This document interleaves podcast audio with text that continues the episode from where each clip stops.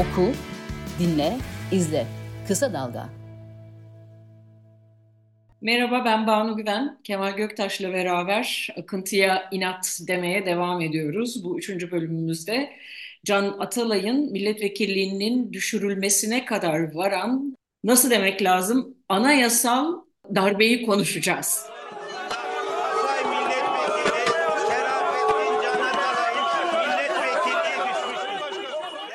Anayasaya karşı yapılan bir darbeden söz ediyoruz, hukuki bir darbeden.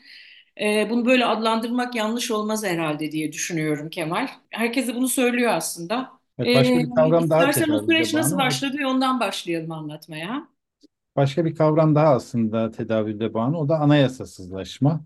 Aslında Hı. anayasaya darbe ve anayasasızlaşma el ele giden işler ama anayasasızlaşma hakikaten e, AKP'nin son 10 yıldır adım adım ördüğü bir süreç ve bunun sonunda Türkiye'de mevcut yani yönetenlerin ve yönetilenlerin birlikte uyumak zorunda olduğu tabi oldukları bir anayasa artık ortada yok diyebiliriz. E, bu tabii en çok yönetilenlerin aleyhine. Yönetenler anayasadaki hiçbir sınırı tanımadan yönetmeye devam ediyorlar ve edecekler. Bu anayasasızlaşma sürecinde aslında bir mihenk taşı, bir dönüm noktası diyebiliriz. Buradan ne çıkıyor? Burada bir yüksek mahkemenin, anayasa mahkemesinin anayasal yetkisine dayanarak üstelik herkesi bağlayıcı olduğu da belirtilen anayasa hükmüne dayanarak verdiği bir karar yok sayılmış oldu. Başka hukuksuzluklar da var ama en kısaca e, anayasal bir yetkiyle anayasal bir kurumun verdiği ve herkesi bağlayan kararın yok sayılması Türkiye'de anayasayı ilga suçunu oluşturuyor aslında. Yani Anayasa Mahkemesi'nin o ikinci kararında söylediği gibi e, Yargıtay'ın öncelikle Yargıtay 3. Ceza Dairesi'nin Anayasa Mahkemesi'nin kararlarını yerine getirmemesi anayasanın 153. maddesinin ihlali demek. Bu maddede Anayasa Mahkemesi'nin kararlarının kişileri, yasama, yürütme ve yargı organlarını, idare, idari makamları ve işte kimse e, Anayasa Mahkemesi'nin altında olan ve muhatap olan onları bağladığını söylüyor. E, burada çok ciddi, açık bir ihlal var. Yargıtay da diyor ki sen sınırlarını aştın Anayasa Mahkemesi'ne ama izleyicilerimize ve dinleyicilerimize bir hatırlatmamız lazım. Ne olmuştu? Ne olmuştu? Yani Can Atalay bir, bilmeyen kaldı mı bilmiyorum. Gezi davasından daha önce de yargılandı, beraat etti.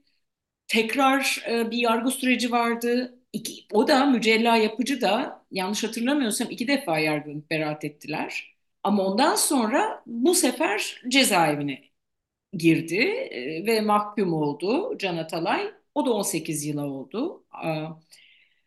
Ondan sonra da cezaevindeyken Hatay'dan milletvekili seçildi. 75 binin üzerinde oyla. Şimdi bu az buz bir irade değil değil mi? Her bir oy aslında e, kanunen karşılığını bulması gereken e, bir iradenin ifadesi. Dolayısıyla Can Atalay da 75 binin üzerinde seçmenin oyuyla mecliste oturmaya hak kazandı. Ve özel bir muamele gördü iktidardan. O da nedir? Hayır buraya gelemez, burada oturamaz, cezaevinden çıkamaz dediler. Ama Anayasa Mahkemesi'ne başvuru yaptı ve Anayasa Mahkemesi bununla ilgili milletvekilliği görevini yapabileceğine dair bir karar çıkardı özetle. Öyle değil mi? Ondan Hı. sonra ne oldu? Yerel mahkemeye gitti. İstersen buradan sen al. Sonra arada böyle Yani e, tabii senin anlattığın şey kısımlara şöyle bir ek yapmam gerekiyor. Ee, ana, e, Anayasa Mahkemesi'nden önce tabii yerel yargıda Can Atalay ve Gezi davasının mahkumlarının nasıl bir hukuksuzlukla karşı karşıya olduklarının altını çizmek gerekiyor. tabii. Sen dedin beraat ettiler ve beraat etmelerine rağmen hani hukukta çok temel bir ilke bir kişi aynı fiilden ötürü iki kez yargılanamaz. Ve ondan sonra Fethullah Gülenci oldukları için firarda olan ya da işte yargılanan e, yargı mensuplarının hazırladıkları dosyalar ki biliyorsun bu dosyalarda genelde yeniden yargılama ile hep beraat kararı verildi. KCK dosyaları hariç ve e, işte Ergenekon'dur, Balyoz'dur, askeri casusluktur vesaire. Ve fakat e, Gezi davasında tam tersi oldu. Savcılık soruşturma açtı ve de bu dönem yapılan işlemlere yani Fethullahçıların e, Fethullahçı yargı mensuplarının yaptıkları işlemleri yeniden kıymetlendirdim dedi. Bu hukuksuzluğun başladığı noktaydı. Hukuka aykırı elde edilen Bayağı çöpten çıkarıp hatta tekrar birleştirdiler parçaları. Bayağı Evet. yani. Yani burada amaçlanan o, o konjonktürde Gezi'nin cezalandırılmasıydı. İktidar Gezi ya da Gezi benzeri herhangi bir demokratik gösteriyi engellemek istiyordu. Bundan korkuyordu. Gezi ve gezicilere diyelim büyük bir gözdağı vermek üzere bu dava açıldı ve böyle sonuçlandı. Bugün olan ise yani bu konjonktürde olan ise aslında tam da iktidarın kıl payı kazandığı bir seçimden sonra güçlüklerle, yer yer şaibelerle kazandığı bir seçimden sonra tam iktidar olma, tam yönetme ve önündeki anayasal engelleri kaldırma e, hamlesinin bir sonucu. İşte o hamle Şimdi burada bir parantez açabilir miyim? Biz 2016'da Kemal bir darbe girişimi yaşadık ya. Korkunç bir şeydi. Yani bir darbe ya darbe başarılı olsaydı başka türlü çok kötü sonuçları olacaktı. Darbenin önüne darbenin önüne geçildi. Tamam ama ne oldu? İşte zamanında 2016'dan önce Fethullahçı kadrolara emanet edilen bütün e, alanlar yargıda da boşaltıldı. Onun yerine yani ha- hakim olmak için hatta yani ağır ceza hakimliğine gereken prosedürlerden geçmeden yani hızla staj bile yapmadan hakimler atanmaya başladı. Mülakatlar önem e, e, kazanmaya başladı. Yani neyi demeye çalışıyoruz? Tamamen yargının siyasallaştırılması AKP ve MHP'li yargıçlar doldurdu. Ya, e, la doldurulduğu yargı tabii ki görevini e, kitaba göre yapmaya, kanunlara göre yapmaya, uygun yapmaya çalışanları e, bunların dışında bırakıyoruz. Bir mücadele veren yargıçlar, savcılar da var ama savcılar da hep bir Fethullahçı olmakla suçlanmaları endişesiyle kararlar verip işte herkesi tutuklama istemiyle falan gönderenler de oldu. Bunu da biliyorum. Hatta söyleyen bile oldu bana savcıların arasında. Ama yani sonuç olarak Can Atalay'ın hikayesi ve Gezi davası tamamen yar, siyasetin şekillendirdiği kendi iradesini ya da siyasi ideolojik çıkarlarını, çizgisini birebir e, yansıtacağı ve e, uygulatacağı kişiler tarafından e, dolduruldu yargı ve davaların e, sonucu da böyle belirlendi. Ve Can Atalay hikayesinde de ne oluyor? Anayasa Mahkemesi'nin kararına yerel mahkeme uymuyor. Yerel mahkemede kafa tutuyor. Yargıtay'a gönderiyor. Yargıtay da kafa tutmanın öyle böyle değil. Yani Anayasa Mahkemesi'nin suç işlediğini iddia ediyor. Bunu da biraz açıklamak, hatırlatmak lazım Evet. izleyicilerimize istersen. Ee, Yani sen- orada yerel mahkemenin e, ve karar vermesi gerekiyordu. Anayasa Mahkemesi kararına uyması gerekiyordu. E, öyle yapmayıp topu Yargıtay'a attı ve Yargıtay bu kararı verdi. Burada çok açık bir hukuka karşı komplo var. Yani planlı bir komplo var. O komploda Anayasa Mahkemesi kararını yerel mahkemenin direnmesi şeklinde değil, bir başka yüksek mahkeme olan Yargıtay tarafından kabul görmemesi. Burada işte hatırla ne oldu? Yargıtay karar verince sanki yüksek yargı organları arasında bir kriz varmış, bir görüş ayrılığı varmış ve bu görüş ayrılığı için de bir anayasa değişikliği şartmış gibi bir söylem tedavüle girdi. Tabii bunu e, yapan iktidar medyası ve iktidar sözcüleriydi. Oysa Yargıtay'ın yaptığı çok açık bir suçtu.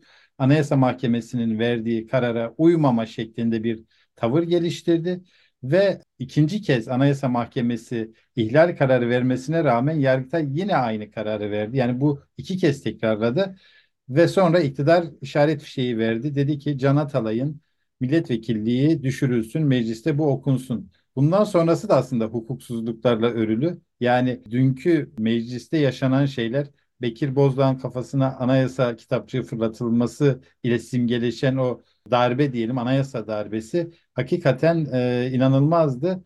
Baştan sona bir yine e, komplo ve kurguyla gelişti. Önce Numan Kurtulmuş yurt dışına çıkıyor. E, işte onun yerine meclisi Bekir Bozdağ yönetiyor. Numan Kurtulmuş niye bunu okumuyor? O ayrı bir şey. Yani böyle bir hukuki ve siyasi sonuçları olacak bir işlemi meclis başkanının yapması beklenir. Ama yerine Bekir Bozdağ yapıyor. Bekir Bozdağ'a da belki bir parantez açarız. Yani Türk yargısı ve hukuku açısından Bekir Bozdağ ne ifade ediyor? O da üzerinde konuşulmaya değer bir mesele.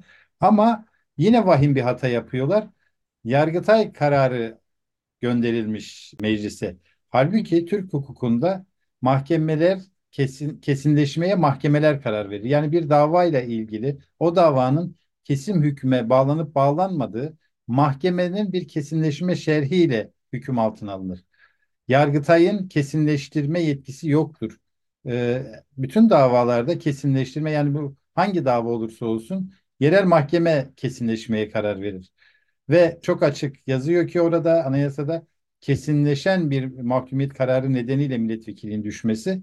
Bu da yapılmıyor. Yargıtay'ın gönderdiği karar okunuyor. Dolayısıyla bugün hukukçular, anayasa hukukçuları ısrarla burada bir e, yokluk halinin mevcut olduğunu söylüyorlar. İki türlü yokluk hali var. Birincisi Anayasa Mahkemesi kararına rağmen böyle bir işlem yapılamaz. Çünkü Anayasa Mahkemesi çok açık bir şekilde hak ihlaline karar verdi. İkinci olarak da yerel mahkemenin kesinleştirmesi gereken bir hükmü Yargıtay gönderdi meclise ve bunun okunması da hukuk an, hukuksal olarak yoklukla e, sakat. E, bu ne demek? Aslında Can Atalay'ın milletvekilliği hala devam ediyor demek. E, ama bunu tabii meclis başkanlığı uygulamayacak. Bütün o e, özlük haklarını, yetkilerini, bir milletvekili olmasından kaynaklı haklarını ortadan kaldıracak. Evet ileride belki bu haklarını geri alabilir, iade edilebilir ama bunun için bütün koşulların değişmesi lazım. Yani e, benzer şekilde milletvekillikleri düşen başka isimler de oldu. Onlar bu haklarını sonra geri aldılar. Enis Berberoğlu örneği var. Leyla Ömer Güven Faruk Gergerlioğlu en son Ömer Faruk Gergerlioğlu. Dolayısıyla e, bu mümkün olabilirdi ama öyle bir aşamaya geldik ki şimdi Yargıtay Anayasa Mahkemesi'ne kafa tutunca biz bir Can Atalay davasını konuşuyoruz şimdi. Can Atalay'ın haklarının ihlal edilmesini ve ona oy veren 75 bin küsür seçmenin de hakkının ihlal edilmesini konuşuyoruz. Bununla beraber işte anayasanın, Türk Ceza Kanunu'nun hatta Anayasa Mahkemesi bununla da ilgili bazı maddeleri e, özellikle altını çizdi.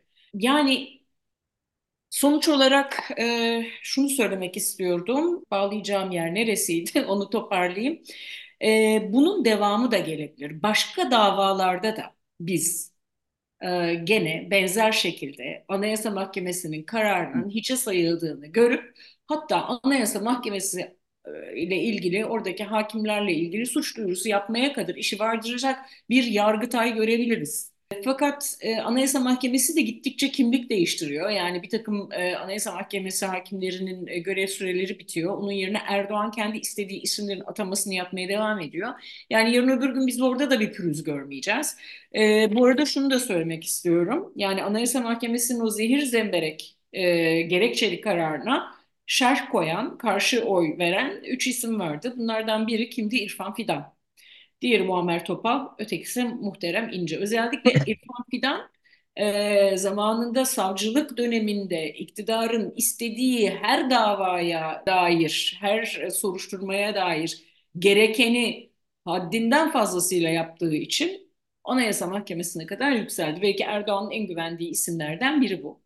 Açıkçası yani bir kulağımız olsaydı da şu Anayasa Mahkemesi'nin koridorlarında konuşulanları, oradaki hakimlerin birbirleriyle ilgili ve onlara gelen baskıyla ilgili, üzerlerinde yoğunlaşan baskıyla ilgili şikayetlerini, e, serzenişlerini, tartışmalarını dinleyebilseydik.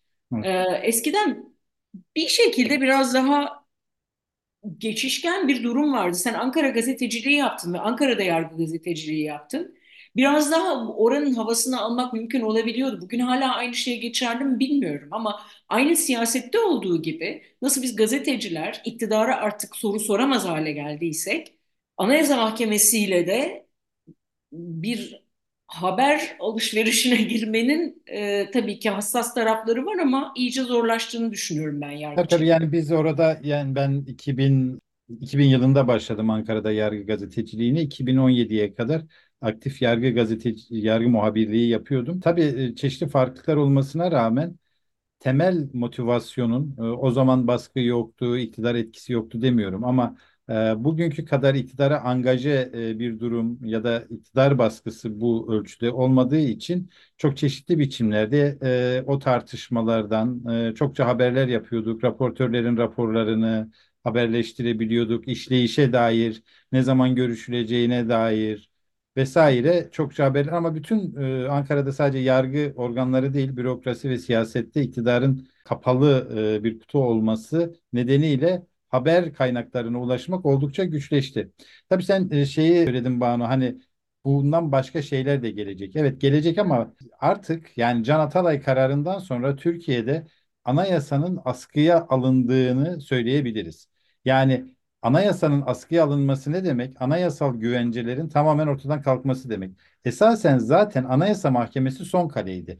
Yani e, daha 2016'da Türkiye'de anayasasızlaşma süreci başladığına dair akademisyenlerin makaleleri var. Yani şu sorulmaya başlanmış 2016'da. Bir anayasamız var mı? Çünkü anayasa temel hak ve özgürlüklerin en üst düzeyde güvence altına alındığı bir metindir. Yani basın özgürlüğü, düşünce ifade özgürlüğü, toplantı gösteri yürüyüşleri özgürlüğü, çalışma hakkı vesaire. Ve anayasalar esas olarak yönetilenleri korur, yönetenlere karşı. Yönetenlerin iktidarını sınırlar. Onların bu yetkilerini hangi prosedürlerle ve hangi denetimlerle e, uygulayacaklarını hüküm altına alır. Bugüne kadar yani Can Atalay kararına kadar Türkiye'de anayasal güvencelerin tamamı neredeyse askıya alınmıştı. Yani düşünce ifade özgürlüğü, toplantı gösteri yürüyüşleri özgürlüğü, din ve e, vicdan özgürlüğü vesaire yani aklına gelebilecek bütün özgürlükler çok e, o kadar kısıtlandı ki artık bu özgürlüklerin neredeyse kullanılamaz hale geldiğini çok net bir şekilde söyleyebiliriz. Bu Tabii aşamada toplanma hakkı da gösteri hakkı da anayasal hak. tabii Öyle değil mi? tabii tabii Ama yaptırılmıyor işte. kullanılamıyor. Yani Cumartesi işte bunun en iyi örneği.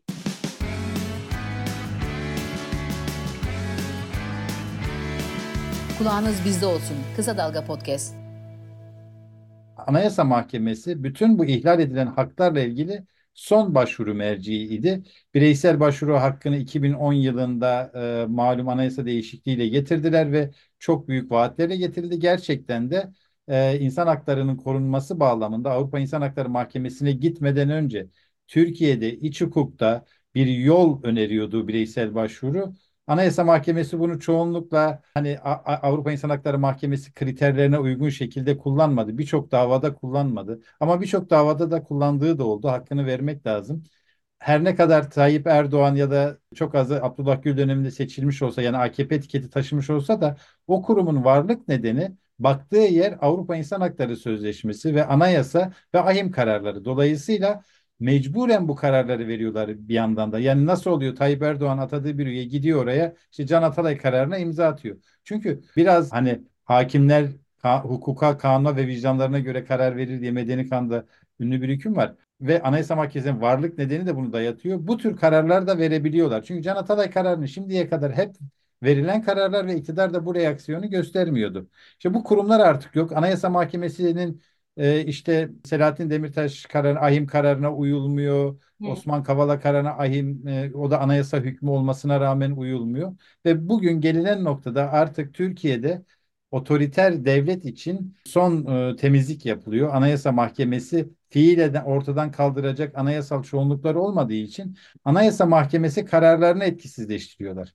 Evet. Ve bu aslında Ama bu uzun Pardon, özür dilerim. Senin lafının üzerine girdim. Bu uzun zamandır e, yürürlükte olan e, bir e, şey u, uygulama aslında. Yani Anayasa Mahkemesi'nin e, ya da Avrupa İnsan Hakları Mahkemesi'nin bir takım kararlarının sayılmadığını gördük de bu derece açıktan bir cephe alış ve kafa tutuş daha önce görmedik. Evet. Şimdi Yargıtay 3. Ceza Dairesi'nin e, başkanının daha önce 16. Ee, Ceza Dairesi'nde darbe ve terör e, dosyalarına bakan dairenin başında olduğunu hatırlatalım. E, şimdi başka türlü bir darbe olarak tanımlanan olayın içinde o da işte anayasanın hiçe sayılması. Evet. Bayağı hani Anayasa Mahkemesi'ne anayasanın verdiği yetkinin hiçe sayılması. Dolayısıyla yani bu çok bilmiyorum ileride bir gün gelir de bu yargı kararları da tekrar yargıya konu olabilirse bu bunun bir suç olduğu da ortaya çıkacaktır herhalde. Evet Ama yani ne zaman gelir e, bilmiyorum. işlenen suçlara yenisi eklendi ama e, gücü elinde tutan bu yargılamayı yapıyor. Dilerim ki bu dönemin hukuksuzlukları için yargılama yapılacak bir dönüşümü yaşarız. Ama e, bu noktada şunu da konuşmamız gerekiyor Banu. Şimdi Anayasa Mahkemesi kararını Yargıtay 3. Ceza Dairesi ilk tanımadığında, ilk karardan sonra e, Özgür Özel yeni seçilmişti ve de işte mecliste oturma eylemleri vesaire gibi bir takım eylemler de gerçekleştirildi. Çok net ve sert açıklamalar da oldu. Bu darbedir, biz arkasında Tayyip Erdoğan vardır, biz buna direneceğiz dediler. Evet. Ama dünden bugüne bakıyoruz ki e, hakikaten e, muhalefet etkisiz. Yani bunu önleyecek, e, bunu bertaraf edecek bir karşı koyuş gerçekleştirilemedi. Burada tabii yani muhalefet tek başına bir etken mi? Yani muhalefetin basiretsizliği mi etken yoksa ülkenin içinde bulunduğu siyasi atmosfer de buna el vermiyor mu? Bunu da düşünmek lazım. Şöyle ki yani özellikle Mayıs 2023'teki seçim yenilgisinden sonra toplumda çok ciddi bir yılgınlık oluştu. Toplum artık e, bu iktidarın gideceğine dair in, e, inancını büyük ölçüde kaybetti. Bu iktidara büyük güç verdi. İktidar artık her istediğini bu psikolojiyle çünkü toplumsal direnişin kırılması anlamında iktidar karşısında e, bir otoriter devlet inşa etmeye çalışıyorlar ama e, benzer ülkelerden farklı olarak iktidarın karşısında sürekli e, direnen, sürekli karşı çıkan bir en az yüzde 48-49'luk. Aslında bu 50'nin üzerinde de işte seçime, seçim sonuçlarına yüzde 49 e, ya da yüzde 48 olarak yansıyor. Bu kitlenin direnci kırılmaya başladı ve muhalefetin çağrı, dün mesela tip çağrı yaptı. işte vatandaşları protestoya çağırdı. Katılım bu olayın ağırlığıyla kıyasladığımızda e, hakikaten e, yetersizdi. İşte CHP e, miting düzenleyeceğini söylüyor Özgür Özel. Üstelik tarihi belirsiz. Hani henüz tarihine de karar vermemişler. Ertelendi bir kere o. Evet bir kere e, işte şeyde çatışmada askerlerin hayatını kaybetmesi nedeniyle ertelendi. Şimdi yine ertelenmesi yapılacak ama artık bunlar da et yani bir miting yapılsa da bunun politik müdahale anlamında yani e, bu olayın ağırlığına denk düşecek bir politik müdahale olma olasılığı da ortadan kalkıyor. İnsanlar yani sokaktan uzak kaldılar Kemal. Çok doğru bir şey söylüyorsun aslında. Yani biz biraz önce dedin ya bu e, anayasal haklar arasında toplanma, gösteri hakkı da barışçıl gösteri hakkı da ihlal ediliyor uzun zamandır engelleniyor diye. Yani 2013'te sokağa çıkıp sesini yükselten kitleler büyük bir cezalandırmayla karşı karşıya kaldılar Gezi olaylarında, Gezi direnişinde. Ondan sonrası da peyderpey toplumsal olaylarda meydana geldi. Biz bu konuda mesela kime bakıyoruz? Cumartesi annelerine ısrarla Galata Saray'da eskiden anma yaptıkları yere ve e, e, oturma eylemi yaptıkları yere gidip açıklama yaptıkları yere gidip Oradan bunu yapmaya çalışıyorlar. Her seferinde gözaltına alınıyorlar. Ama ısrarlılar. Kimde ısrarla hala görüyoruz sokağa çıkma e, iradesini? Kadınlarda görüyoruz. En düzenli ve ısrarlı LGBT için de bu söz konusu olabilir belki. Çünkü en başından engellenmeye kalkışılsa bile sokaklardan çıkıyor insanlar ama ondan sonra darpla karşılaşıyorlar. İşte itiş, kakış, kovalamaca, gözaltı. Ha, öğrenciler Hani yargılanan hala bir sürü öğrenci var polise karşı koymaktan. Özellikle Boğaziçi Üniversitesi'nde son dönemlerde olanlardan sonra. Ama genel olarak insanların sokağa çıkmanın bir şeyleri değiştirdiğine dair inancı kalktı. Bizim ülkede çünkü de değiştiremiyor artık ama yine de bir ses yükseltmek, bir e, duruşu ifade etmek iyi bir şeydir. İnsana bir arada olmak güç verir. O açıdan e, bunu tekrar hayata geçirmek lazım gerçekten. Ben o açıdan CHP'nin yaptığı bu çağrıyı ya da planladığı bu e, e, eylemi çok yerinde buluyorum. Mecliste oturma eylemini de iyi bulmuştum. Fakat biliyor musun? Şunu da konuşmamız gerekiyor. HDP'li milletvekillerine zamanında bunca hak ihlali yapılırken işte o zaman keşke herkes arkalarında dursaydı bugün biraz daha farklı, daha güçlü, daha bir arada duran bir muhalefet olabilirdi diye düşünüyorum. Ama mesele de bu. Dönüp dolaşıyoruz seninle ta rant cinayetinde buna dair ilk yani akıntı yayınlatın ilk e, yayınında konuştuğumuz meseleye geliyoruz. Bir çekirdek var. O milli mutabakat o çekirdekte bulun, buluşuyor ve bir takım şeyleri görmezden geliyor bir takım şeyleri görmezden gelmesi gerekmiyor. gelmemesi gerekmiyor. Düzelteyim. Çünkü hani o tehlikeli kırmızı alana girmeyen meseleler oluyor bunlar. Daha arkasında durabilecekleri meseleler oluyor. Can Atalay'a ne iyi iyi ki sahip çıkılıyor. Ama keşke keşke bir dokunulmazlıkların kaldırılması kararı Kemal Kılıçdaroğlu'nun o partiyi serbest bırakıyorum demesi ve kendisinin evet oyu kullanması. Oradan başlayan çorap söküğü gibi giden bir hatalar zinciri var. Ve bir kere geri adım attın mı ricat etmek gibi bile olsa düşünsen o çorap söküğü gibi gidiyor. Gittikçe daha arkaya, daha köşeye itiyor seni iktidar. Tabii konjonktür de buna çok yardımcı oldu. 2016'dan sonra Erdoğan'ın işte Allah'ın lütfu olarak adlandırdığı bir şekilde bir imkan çıktı önüne. Buradan nasıl çıkılır bilmiyorum. Burada cesur yargıçlara, cesur hakimlere, cesur savcılara ihtiyaç var. Ve onların Yani belki zaten biz bir cesur insanlara ihtiyaç duyduğumuz anda umutsuzluğun boyutu da boyutunu da ifade etmiş oluyoruz. Yani bu naif temenniye katılıyorum ama e, bu yargı düzeni Temennine, içerisinde temennime mi naif dedim, bana mı dedin? temennine. Bu e, gerçekten hani bugün için yargının yapısını düşündüğümüzde çok naif var. Evet yani hala dik durmaya çalışan, e, vicdanıyla karar vermeye çalışan var ama sayısı çok azaldığı gibi işleyiş de onların bu kararlarını anlamsız hale getirdi. Yani yargıda istinaf var, yargıtay var ve bütün bu süreçler içerisinde doğru verilen bir karar değiştiriliyor ve de en önemlisi işte Gezi'de beraat veren hakimler hakkında soruşturma açılmıştı. Yani bir beraat kararı veriyor hakim, kararı nedeniyle soruşturuluyor. Dolayısıyla yargı bir bütün olarak kaybedilmiş durumda. Yasama dün itibariyle gerçekten hani meclis bu Cumhurbaşkanı hükümet sistemi denilen ucube dünyanın hiçbir yerinde olmayan başkanlık sisteminde anlamsızlaşmıştı meclis.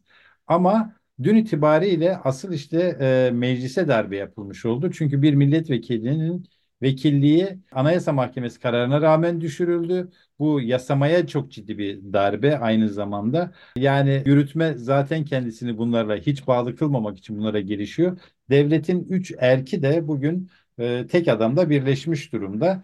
E, dolayısıyla ortada anayasanın öngördüğü e, idari eylem ve işlemlerin ve mahkeme kararlarının denetleneceği bir sistem, denge denetim sistemi tamamen ortadan kalkmış durumda. Muhalefet siyaseten buna yanıtlar üretemedi. 15 Temmuz darbe girişiminden sonra 21 Temmuz 20 Temmuz'da ilan edilen olağanüstü halle e, esasen yeni bir anayasal darbe yapıldı. Bunu Kılıçdaroğlu zikretmişti ama e, yeni kapıya gitmekten, işte dokunulmazlıkların kaldırılmasına evet demekten geri durmadığı için bugünlerinde zeminini oluşturdu. Hakikaten toplumun bu umudu kaybetmiş olması bence muhalefeti de güçsüzleştiren bir şey birbirini besliyor. Yani muhalefet basiretsiz e, ve beceriksiz pratikler sergiledikçe toplumun sadece muhalefete değil ülkeye olan umudu ve direnci kırılıyor. Mayıs ayına kadar toplum gerçekten ciddi bir direnç gösterdi. Umut edelim ki bu direnci yeniden göstereceği, umutlanacağı e, işaretler görülür to, e, siyasette. E, ancak onlarla biraz toparlanır. Aksi halde sanırım hani e, bütün bunların seçimlerin e, ve kurumların tamamen göstermelik olduğu e, bu hibrit rejimin e, kalıcılaşması gibi bir endişe var. İstersen en sonunda anayasa hukukçusu İbrahim Kaboğlu'nun tespitiyle bitirelim. 27. dönem milletvekili. Meclis Anayasa Mahkemesi'nin anayasa dışı olduğunu iki ayrı kararda tescil ettiği bir fiili karar metni okuyarak, fiili karar metni okuyarak kendisinin de varlık nedeni olan anayasal düzeni inkar etmiştir. Can Atalay'ın milletvekilliğinin düşürülmesi hukuken yok hükmündedir. Anayasa Mahkemesi kararlarında ihlale sebep olduğu tespit edilen Yargıtay kararının madde 84'e 2 kapsamında okunması anayasa dışıdır diyor ve Cumhur İttifakı'nın anayasa suçunun işlendiği olay yerine dönüşen meclis kendi varlık nedeninden uzaklaştı. Yargıtay 3. Ceza Dairesi'nden sonra meclis de anayasal düzeni ilga girişiminde bulunmuştur diyor. İşte meclis derken mecliste bulunan bir takım milletvekilleri ve başta da Bekir Bozdağ. Bu arada Bekir Bozdağ'ın kıyamet koparken orada ve onca hakareti yerken hiç sanki bunlar olmuyormuş gibi bir pişkinlikle vazifesini yerine getirdiğini herkes görmüştür. Bu herkesin dikkatini çekmiştir diye düşünüyorum. Müthiş bir görev adamı. Hakikaten Erkan Baş'ın söylediği gibi ondan başkası bu işi böyle yapamazdı. Evet. Bekir Bozdağ'ın Adalet Bakanlığı bana- dönemini de bir düşündüğümüzde e, hiç şaşırtıcı değil. Bekir Bozdağ hakikaten özel biri E, ve bugün de e, şey dedi işte alnım açık başım dik anayasa ve yasalara bundan sonra da uymaya devam edeceğim gibi hani hep ben çok atıfta bulunuyorum 1984 romanlar George Orwell'ın kavramların tam tersi kullanımını Tabii. çok iyi bir örnek. Yani anayasayı e, ilga ederken e, anayasaya bağlılıktan söz ediyor. Belki Bekir Bozdağ'la ilgili ayrı bir çalışma yapmak lazım. Bir biyografi e, aslında bu dönemi çok iyi özetleyen bir çalışma olur. Ya gel onu da konuşalım. Hı hı. Valla çünkü o gerçekten bugüne nasıl geldiğimizin ayak izlerini de Evet bir kişide simgeleşiyor. otur- o- oluşturacaktır, yansıtacaktır. Ee, tamam şimdilik burada bırakalım o zaman. Bu işler zaten tekrar tekrar yaşanacak maalesef sevgili dinleyenlerimiz, izleyenlerimiz bizden söylemesi. Yani biz yıllardır konuşuyoruz benzer şeyleri ama gerçekten akıl almayacak, hukuka sığmayan, iyice sığmayan, taşan bir noktaya geldik. Kemal Göktaş'la ben Banu Güven, Akıntıya İnat'ta sizlerle birlikteydik. Gelecek hafta tekrar görüşmek üzere. Hoşçakalın. Hoşçakalın.